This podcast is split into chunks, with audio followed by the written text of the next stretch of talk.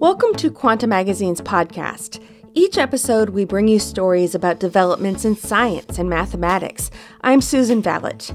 For a half century, mathematicians have believed that the total number of real numbers is unknowable. A new proof suggests otherwise. That's next.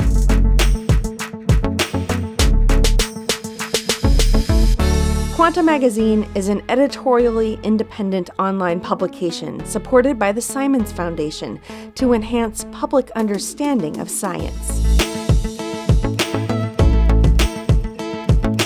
In October of 2018, David Asperó was on holiday in Italy, gazing out a car window, when it came to him. The missing step of what's now a landmark new proof about the sizes of infinity. It was like this flash experience. Asperó is a mathematician at the University of East Anglia in the United Kingdom. He contacted the collaborator with whom he'd long pursued the proof, Ralph Schindler, of the University of Münster in Germany, and he described his insight. Schindler says it was completely incomprehensible to him, but eventually the duo turned the incomprehensible into solid logic. Their proof appeared in May in the Annals of Mathematics. It unites two rival axioms that have been posited as competing foundations for infinite mathematics. Asperó and Schindler showed that one of these axioms implies the other, raising the likelihood that both axioms, and all they hint at about infinity, are true. Menachem Magidor is a leading mathematical logician at the Hebrew University of Jerusalem. It's a fantastic result. To be honest, I was trying to get it myself. Most importantly, the result strengthens the case against the continuum hypothesis, a hugely influential 1878 conjecture about the strata of infinities. Both of the axioms that have converged in the new proof indicate that the continuum hypothesis is false. They also suggest an extra size of infinity sits between the two that 143 years ago were hypothesized to be the first and second infinitely large numbers. Ilias Farah, a mathematician at York University in Toronto, says it gives us a coherent alternative to the continuum hypothesis. The result is a victory for the camp of mathematicians who feel in their bones that the continuum hypothesis is wrong. Juliet Kennedy is a mathematical logician and philosopher at the University of Helsinki. It's an amazing time, and this result is a tremendously clarifying the picture and very, very important. But another camp favors a different version of infinite mathematics in which the continuum hypothesis holds. The battle between these sides is far from won. Here's Kennedy again. When it comes to the size of the continuum, wait a minute, how can we not know how many real numbers there are? So there's this tremendous drive to find what Gödel called the intended model of set theory. And that's why there's this big struggle. I think it's one of the most intellectually exciting and absolutely dramatic things that has ever happened in the history of mathematics, where we are right now, which is, are we on the brink of permanent set theoretic independence? Yes, infinity comes in many sizes. In 1873, German mathematician Georg Cantor shook math to the core when he discovered that the real numbers that fill the number line outnumber natural numbers like 1, 2, and 3, even though there are infinitely many of both. Infinite sets of numbers mess with our intuition about size. So as a warm-up, compare the natural numbers, like 1, 2, 3, and so on, with the odd numbers, 1, 3, 5, you get it. You might think the first set is bigger, since only half its elements appear in the second set. But Cantor realized that the elements of the two sets can be put in a one-on-one correspondence. You can pair off the first elements of each set, such as 1 and 1, then you pair off their second elements, 2 and 3, and then their third, 3 and 5, and so on, forever, covering all elements of both sets. In this sense, the two infinite sets have the same size, or what Cantor called cardinality. He designated their size with the cardinal number Aleph 0. But Cantor discovered that natural numbers can't be put into one-to-one correspondence with the continuum of real numbers. For instance, try to pair 1 with 1.00000 and 2 with 1.00001, and you'll have skipped over infinitely many real numbers. You can't possibly count them all. Their cardinality is greater than that of the natural numbers. Sizes of infinity don't stop there. You might remember from math class that a power set is the set of all subsets of its elements. Cantor discovered that any infinite set's power set has larger cardinality than the original set does. Every power set itself has a power set, so that cardinal numbers form an infinitely tall tower of infinities. Cantor started small. He managed to prove that the set formed from different ways of ordering natural numbers has cardinality Aleph 1. That's one level up from the natural numbers. Plus, each of these order types encodes a real number. Cantor's continuum hypothesis asserts that this is exactly the size of the continuum, that there are precisely Aleph 1 real numbers. In other words, the cardinality of the continuum immediately follow Aleph 0, the cardinality of the natural numbers, with no sizes of infinity in between. But Cantor couldn't prove it. In 1900, mathematician David Hilbert put the continuum hypothesis first on his famous list of 23 math problems to solve in the 20th century. Hilbert was enthralled by the budding mathematics of infinity. He called it Cantor's paradise, and the continuum hypothesis seemed like its lowest-hanging fruit. Seems easy, right? Not so fast. The trouble arose in 1931, when logician Kurt Gödel discovered that any set of axioms that you might posit as a foundation for mathematics will inevitably be incomplete. There will always be questions that your list of ground rules can't settle and true mathematical facts that they can't prove.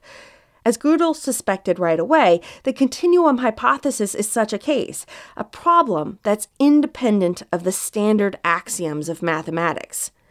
These axioms, 10 in all, are known as ZFC, short for Zermelo-Frankel axioms, with the axiom of choice. They're the foundation of almost all of modern math. The axioms describe basic properties of collections of objects or sets. Since virtually everything mathematical can be built out of sets, the rules of sets help construct proofs throughout math. In 1940, Gödel showed that you can't use the ZFC axioms to disprove the continuum hypothesis. Then in 1963, American mathematician Paul Cohen showed the opposite. You can't use them to prove it either. Cohen's proof, together with Gödel's, means the continuum hypothesis is independent of the ZFC axioms. They can have it either way. In addition to the continuum hypothesis, most other questions about infinite sets turn out to be independent of ZFC as well. This independence is sometimes interpreted to mean that these questions have no answer, but most set theorists see that as a misconception. They believe the continuum has a precise size. We just need new tools of logic to figure out what that is. These tools will come in the form of new axioms. Here's Magidor again. So the question is, what do you do with it? So one direction, which is now popular at least among the set theorists, is to try to say, okay, the axioms do not settle these problems. We should extend them to a richer axiom system that will settle the problem. But how do you do that? Basically, it's ZFC as a means to mathematical truth that's lacking, not truth itself. Ever since Cohen, set theorists have sought to shore up the foundations of infinite math by adding at least one new axiom to ZFC. This axiom should illuminate the structure of infinite sets, engender natural and beautiful theorems, avoid fatal contradictions, and, of course, settle Cantor's question. Gödel, for his part, believed that the continuum hypothesis is false, that there are more real sets than Cantor guessed. He suspected there are Aleph 2 of them. He predicted, as he wrote in 1947, that the role of the continuum problem in set theory will be this, that it will finally lead to the discovery of new axioms, which will make it possible to disprove Cantor's conjecture. Two rival axioms emerged to do just that. For decades, they were suspected of being logically incompatible. Here's Ralph Schindler. There had always been this tension between the forcing axioms and then star, and if they had been disagreement or not consistent with each other, one would have had to decide which one is true, or are they both false, and if so, what is true? To understand them, we have to go back to Paul Cohen's 1963 work, where he developed a technique called forcing. Cohen started with a model of the mathematical universe that included Aleph 1 reals. He used forcing to enlarge the continuum to include new reals beyond those of the model.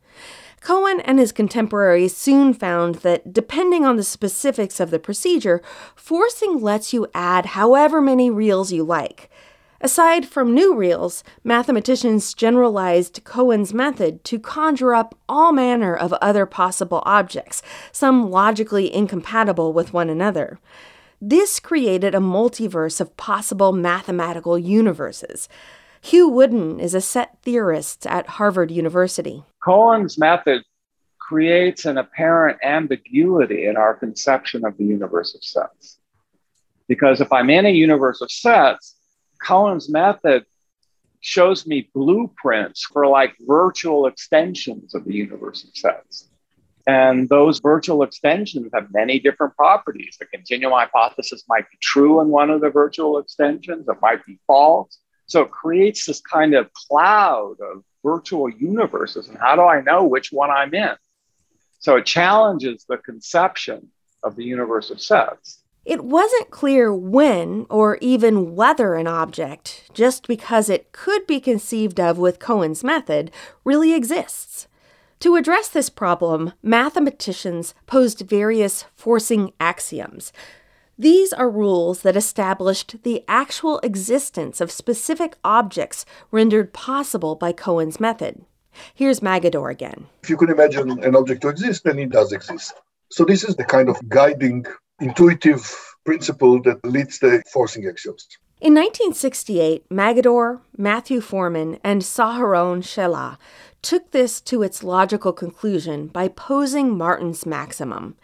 It says anything you can conceive of using in any forcing procedure will be a true mathematical entity so long as the procedure satisfies a certain consistency condition. Martin's maximum is expansive, but in order to simultaneously permit all of those products of forcing while satisfying that constancy condition, the size of the continuum jumps only to a conservative Aleph 2. That's one cardinal number more than the minimum possible value. Besides settling the continuum problem, Martin's maximum has proved to be a powerful tool for exploring the properties of infinite sets. Proponents say it fosters many sweeping statements and general theorems. By contrast, assuming that the continuum has cardinality Aleph 1 tends to yield more exceptional cases and roadblocks to proofs. Here's Magidor. In some sense, the inner models, which are constructed like Gödel's thing, they answer a lot of questions. But for my taste, it's a matter of taste, but they answer in the wrong direction. Not that I believe that there is an absolute truth. I even once gave a talk that I called it L. Gödel's L is the paradise of counterexamples. Martin's maximum became massively popular as an extension of ZFC. But then in the 1990s, Woodin proposed another compelling axiom that also kills the continuum hypothesis and pins the continuum at Aleph 2, but by a totally different route. Hugh Woodin named the axiom star. It looks like an asterisk in parentheses. I didn't want it to be Woodin's axiom, so I had to give it a name. So star is like a bright source, a source of structure, a source of light. Also, I look at the keyboard and well, I'm not going to call it the pound axiom. I'm not going to call it the dagger axiom. So star is clearly a good one. I mean, the star axiom was a very unexpected development, and it arose from another theorem, and it was understanding that theorem that led to star. Star concerns a model universe of sets that satisfies the 9 ZF axioms, plus the axiom of determinacy, rather than the axiom of choice. Determinacy and choice logically contradict each other, which is why star and Martin's maximum seemed irreconcilable. But Woodin devised a forcing procedure by which to extend his model mathematical universe into a larger one that is consistent with ZFC. It's in this universe that the star axiom holds true. What makes star so illuminating is that it lets mathematicians make statements of the form, for all x, there exists y, such that z, when referring to properties of sets within the domain. Such statements are powerful modes of mathematical reasoning. One such statement is, for all sets of all F1 reals, there exist reals not in those sets. This is the negation of the continuum hypothesis. So according to Starr, Cantor's conjecture is false. Ralph Schindler says the fact that Starr lets mathematicians conclude this and assert many other properties of sets of reals makes it an attractive hypothesis. With two highly productive axioms floating around, proponents of forcing faced a disturbing surplus. Which one do you choose? If the axioms contradicted each other, then adopting one would mean sacrificing the other's nice consequences, and the judgment call might feel arbitrary. Instead, Schindler's new work with David Asperó shows that Martin's maximum double plus, a technical variation of Martin's maximum, implies star. Schindler says if you unify these theories, as he and Asperó did, it supports the idea that maybe people got something right. I think what we did gives information. It might have some significance. It's not clear to me how people will see everything in, let's say, 50 years concerning the continuum hypothesis. I think we're far away from having some kind of semi-complete picture. For Asperó and Schindler, their works started when they were young researchers together at an institute in Vienna 20 years ago. Their proof germinated several years later when Schindler read a manuscript by set theorist Ronald Jensen. In it, Jensen invented a technique called L forcing. Schindler was impressed by it and asked a student to try to develop it further. 5 years later, in 2011, he described L forcing to Asperó, who was visiting him in Germany. Asperó immediately suggested that they might be able to use the technique to derive star from Martin's maximum double plus. They announced that they had a proof the next year, in 2012. Woodin immediately identified a mistake, and they withdrew their paper. They revisited the proof often in the years that followed, but they invariably found that they lacked one key idea in the logical chain leading from Martin's maximum double plus to star. Or in the words of Asperó, that was one key ingredient that was like the missing link. Their plan of attack for deriving the latter axiom from the former was to develop a forcing procedure similar to L forcing. They would use that to generate a type of object called a witness. This witness verifies all statements of the form of star. So long as the forcing procedure obeys the requisite consistency condition, Martin's maximum double plus will establish that the witness, since it can be forced to exist, exists. So star then follows. Asperó says they knew how to build such forcings, but they couldn't see how to guarantee that their forcing procedure would meet the key requirement of Martin's maximum. Aspero's flash experience in the car in 2018 finally showed the way. They could break up the forcing into a recursive sequence of forcings, each satisfying necessary conditions. Asperó remembers feeling confident that this ingredient would make the proof work. Still, it took further flashes of insight from both Asperó and Schindler to work it all out.